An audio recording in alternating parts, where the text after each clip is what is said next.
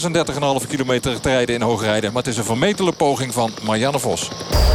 NPO Radio 1. Argos. En herinnert u zich deze nog? In maart was er een referendum over de nieuwe wet op de inlichting en veiligheidsdiensten. Die de IVD en de MIVD meer bevoegdheden geeft om informatie te verzamelen, met name op internet. Voorafgaand aan het referendum konden voor- en tegenstanders van de wet subsidie van de overheid krijgen om campagne te gaan voeren.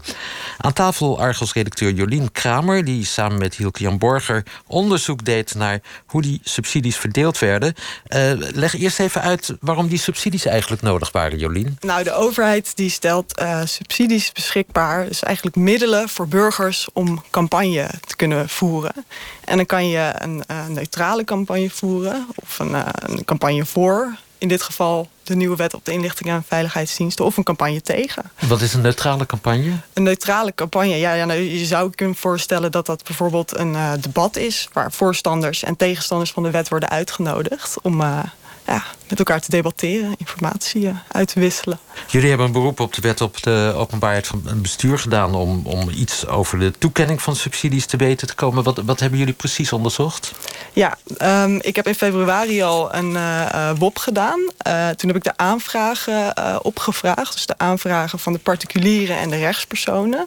dus die subsidie hebben aangevraagd. toen heb ik uiteindelijk 55 aanvragen gekregen en die hebben we eens goed bestudeerd. Ja. En wat komt eruit? Ja. Nou ja, het was sowieso uh, heel interessant om te zien hoe uh, mensen, nou ja, die, wat ze zeggen te gaan doen met dat geld. Dus er zijn ook heel veel creatieve, mooie voorstellen. Ja, dat zou ik ook kunnen. Ik geef veel om de democratie en om de openheid. En ik wil graag 47.000 euro van u, want om dat soort bedragen ging het. Hè? Ja, ja, ja, zeker. Ja. Nou ja, en we kwamen ook wel een aantal opvallende dingen tegen. Uh, bijvoorbeeld een aanvraag van Stichting Burger. Dat is een uh, bedrijfje van Dirk-Jan Keizer. En, uh, en, wie is Dirk-Jan Keizer? Dirk-Jan Keizer is een, um, nou ja, een meneer die subsidie uh, ervoor heeft aangevraagd... om een neutrale campagne te kunnen voeren. en die stichting die gingen dan met, met een busje door het hele land. en dan nodigden ze mensen uit om in dat busje nou ja, te vertellen... over waarom ze voor of tegen die wet zijn. Of wat ze van de wet vinden, bijvoorbeeld. En hij organiseerde ook bijeenkomsten ja. En toen hebben we die aanvraag eens bekeken.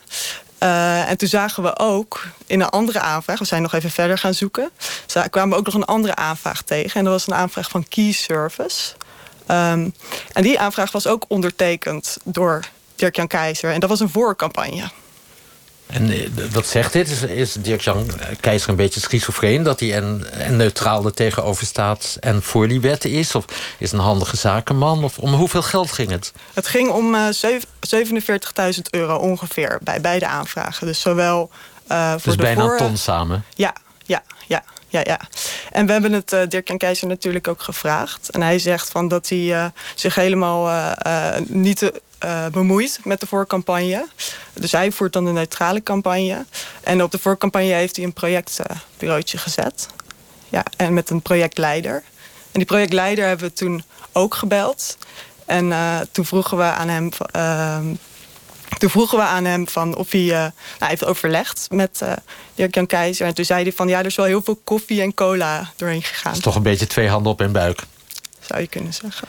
Mag, mag dit nou en geld aanvragen voor zo'n neutrale campagne... en nog eens hetzelfde bedrag aanvragen voor een campagne voor de wet? Nou, dat was dus ook de volgende stap. Van de, we hebben de referendumcommissie gevraagd. En die zeiden van, uh, nou ja, je mag als uh, twee verschillende rechtspersonen... Uh, of onder twee verschillende rechtspersonen mag je subsidie aanvragen. Ja, dat is dus niet verboden. Nee. Zijn jullie nog meer tegengekomen? Nou ja, we hebben nog veel verder gezocht natuurlijk. Dat was echt uh, flink doorbladeren door al die uh, aanvragen. En we kwamen ook een aanvraag tegen van een uh, oud woordvoerder van Defensie, van de IVD. en die wilde ook een. Die was vast voor de nieuwe wet. Ja, nou, dat was inderdaad niet zo'n verrassing. Nee, die was voor de nieuwe wet. En nou ja, dat was wel interessant om te zien. Dat er dus ook ja, zo iemand ook een aanvraag in kan dienen. En die heeft dus bijna 5000 euro ervoor gekregen van de referendumcommissie. En ook dat mag volgens de regels? Ook dat mag volgens de regels, ja. Ik ben vroeger spion geweest en ik wil heel graag een nieuwe wet op de inlichting en veiligheidsdiensten, waardoor afluisteren op internet mag. Dankjewel, Jolien Kramer, voor deze toelichting. Dit was Argos, de laatste van dit seizoen, want volgende week begint Radio Tour de France. En Argos is terug op zaterdag 4 augustus.